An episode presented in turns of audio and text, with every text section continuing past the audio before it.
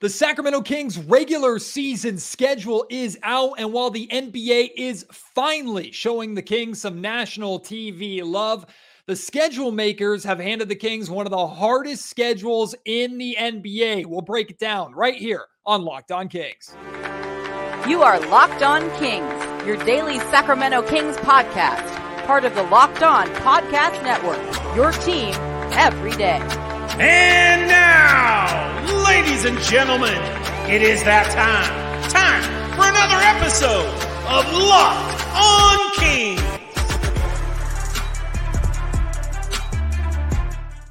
Hello and welcome into Locked On Kings, your podcast hub for Sacramento Kings coverage all offseason long. Today's episode is brought to you by FanDuel Sportsbook, the official sportsbook of Locked On. Make every moment more. Visit fanduel.com slash locked on today to get started. My name is Matt George. I have the privilege of being your host here. I'm a Sacramento sports reporter and producer for ABC 10 News.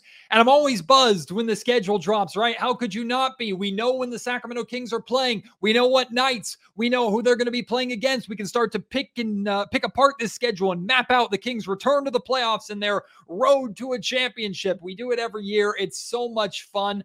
But the reality is, in about an hour or so, this buzz is going to wear off. And maybe by the time you're listening to this podcast, the buzz has already worn off. Why? Because you look at the Kings home opener or you look at the first game of the regular season for the Sacramento Kings, and it's on October 25th, over two months from now. Ugh. Oh, it's still so far away. But you know what? At least we have a schedule. We can break it down. We can forget about the dates for a little bit and just look at the games. It'll be here before we know it. And I'm telling you, man, the Kings are opening up this season with a bang. Plus, the introduction uh, of the NBA in season tournament. They couldn't name it anything better than that. So it's just NBA in season tournament. Uh, we're going to break down for you the back to backs, the national TV love that the Kings are getting, why the Sacramento Kings have one of the hardest schedules in the NBA and the hardest schedule out of every single playoff team last season. There's a lot to talk about. So let's dive into this. I mentioned the hot start that the Sacramento Kings get off to. It's not necessarily their season opener. They open up the season on October 25th on the road against the Utah Jazz. Hopefully that's a win for the Kings, right? Hopefully they can handle their business because after that, they return home for two games, and those first two games are massive for the Kings. How about Kings and Warriors? The playoff rematch, part one, happens on Friday, October 27th. That is the Kings home opener. And then that Sunday, the Los Angeles Lakers are in town on the 29th. So the first two home games for the Sacramento Kings are Warriors and Lakers, the two biggest rivals that this Kings team has back to back, well, not back to back nights, but back to back games right after one another here to start the season going. The Kings will play the Warriors three times and the Lakers two times before we even get to December. Now, last season, the Kings and Warriors played each other three times in the first like 25 or 26 games, something like that. This time it's like two times in the first 31 or 32 games. Either way, it's Kings and Warriors and Kings Lakers a lot right out of the gate. I don't know if there are advantages or disadvantages to that. I think there's mainly advantages for a team like the Sacramento Kings, especially against the Golden State Warriors, who, even though they're relatively established, right, they're going to be implementing Chris Paul. They obviously have aspirations, as do the Lakers, of, of thinking long term in theory, both teams will be close to their healthiest because they haven't played too many games early on. But again, both these teams are mapping themselves out for deep playoff runs. So if the Kings can jump on both of these teams early, then they're in really, really good shape. Now, the Kings themselves are also eyeballing a potential deep playoff run this year. Uh, so I don't know how ready or how prepared necessarily they're going to be. I think that's more of a talking point for the Kings with the NBA in season tournament, which begins in November, than it is with these games against the Warriors Lakers. You best believe that home opener against the Warriors, the Sacramento Kings are going to come out ready to kick some ass. And you best believe that the NBA made the right decision by putting the first matchup between those two teams in Sacramento. Number one, because the Kings are the better team and they deserve it. Number two is that atmosphere is second to none, right? We're going to have a, a, a NBA playoff atmosphere to open up the season inside the Golden One Center on October 27th. So, Kings Warriors three times, Kings Lakers two times before December. But here's where the schedule starts to get a little difficult for the Kings. Well, it's it's difficult right out of the gate, period. But 10 of the Kings' first 15 games are on the road. That includes a six game road trip from November 15th, my mom's birthday, to November 24th. Those six games are against the Lakers, the Spurs, the Mavericks, the Pelicans twice, and the Timberwolves.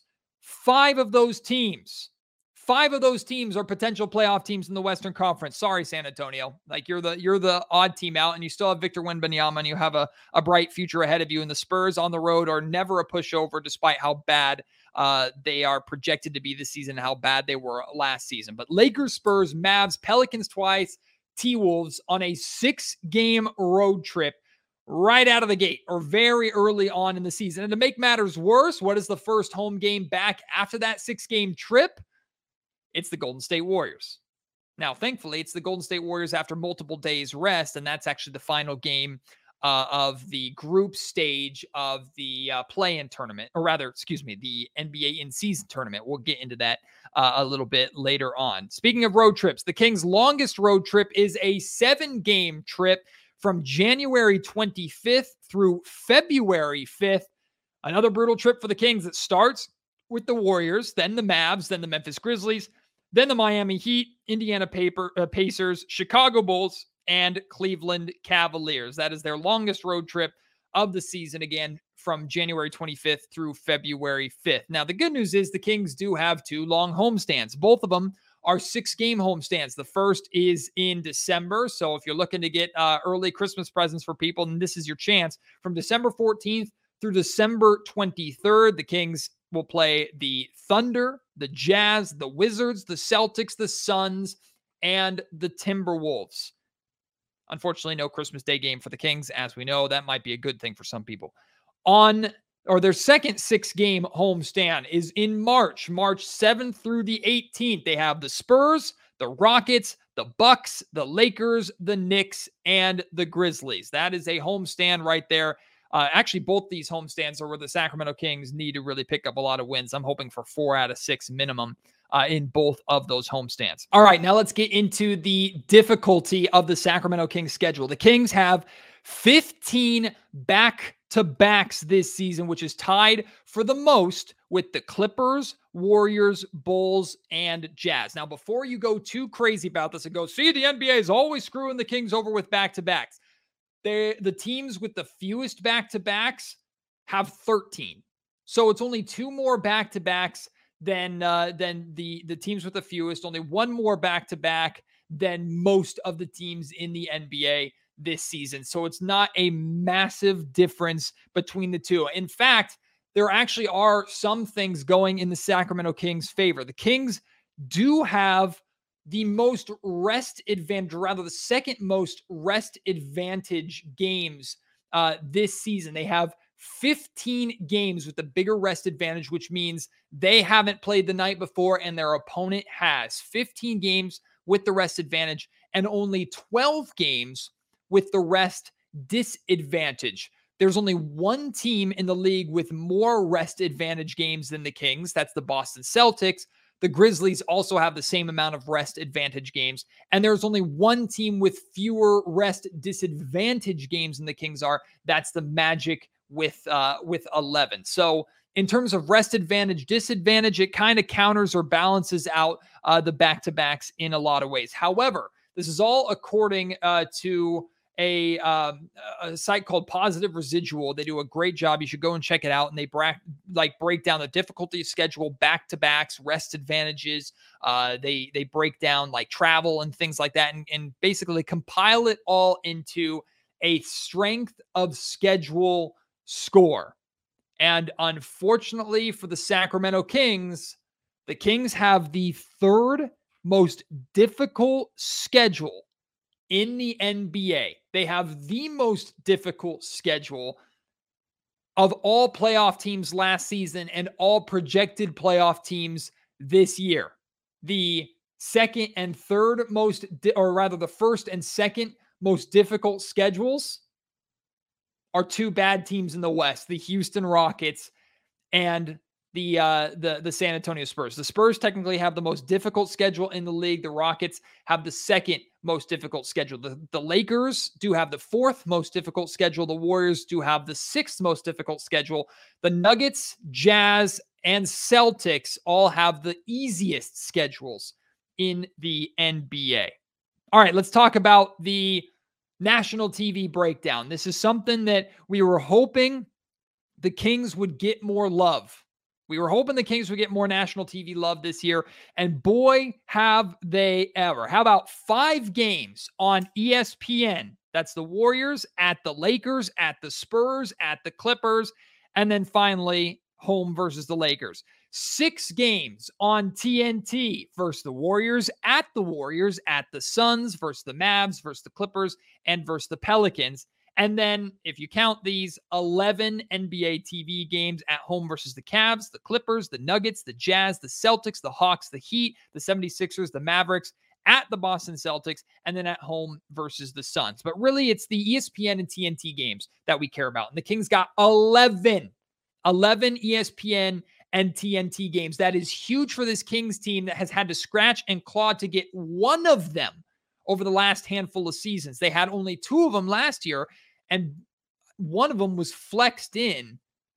If I if I remember correctly, the Kings the the first one, the Kings Nets game was initially scheduled, if I remember correctly, but the Kings Knicks game was flexed in later on in the season. The Kings got two national TV games last year. They have 11 this season. Now, it doesn't surprise me. It's a bit unfortunate how many of them are against Pacific Division teams. Doesn't surprise me though. Three of the Kings' four meetings against the Warriors are either on TNT or ESPN.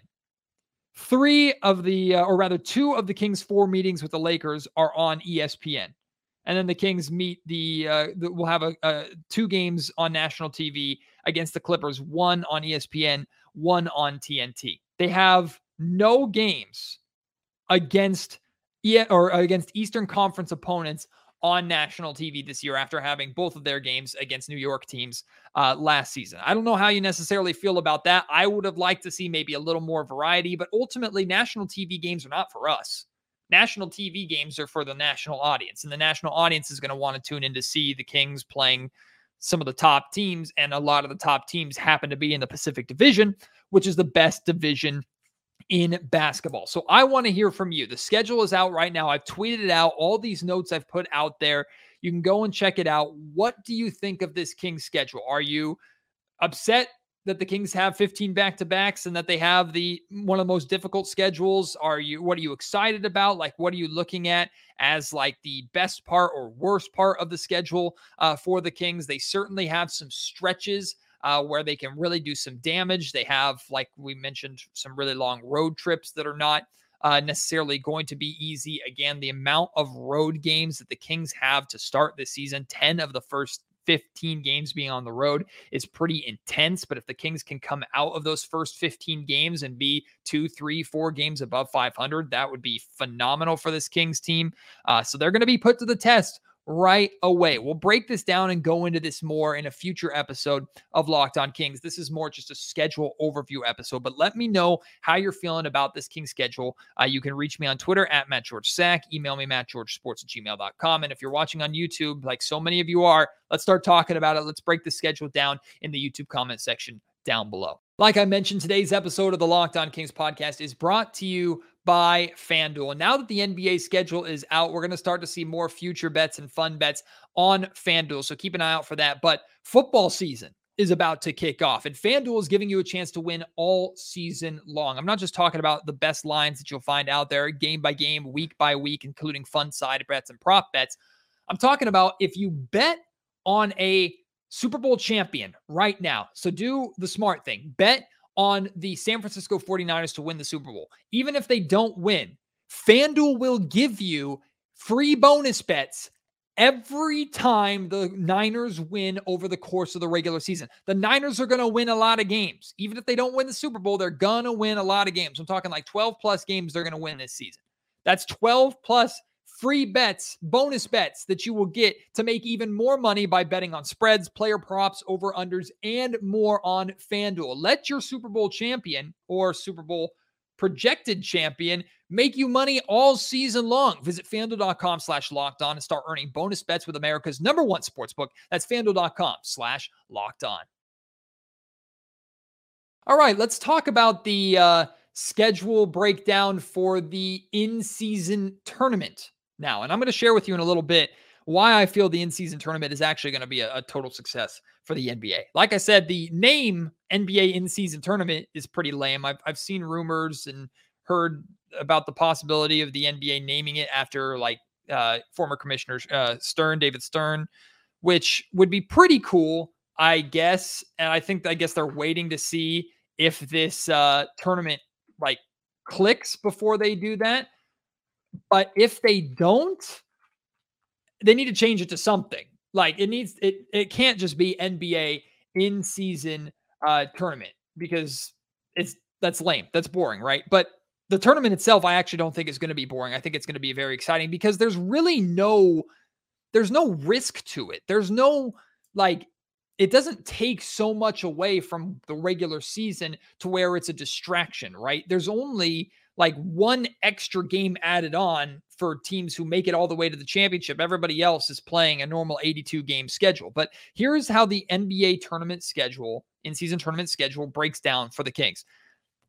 They their group stage, they will play the uh, Oklahoma City Thunder on November 10th. That is their first group stage game. Then they will play the San Antonio Spurs in San Antonio on the 17th.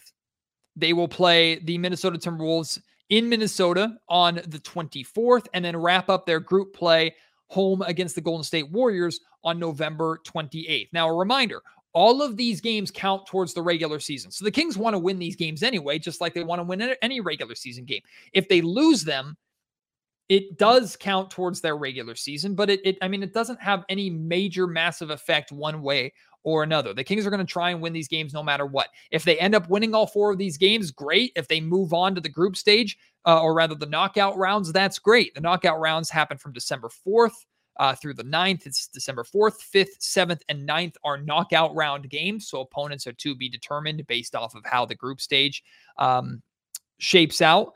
December 6th and 8th within that knockout round period, December 6th and 8th will actually be regular season games. So let's say the Kings make it out of the tournament, uh, they make it out of their group, right? They win their group and they play the uh, Boston Celtics, who win their group on December 4th.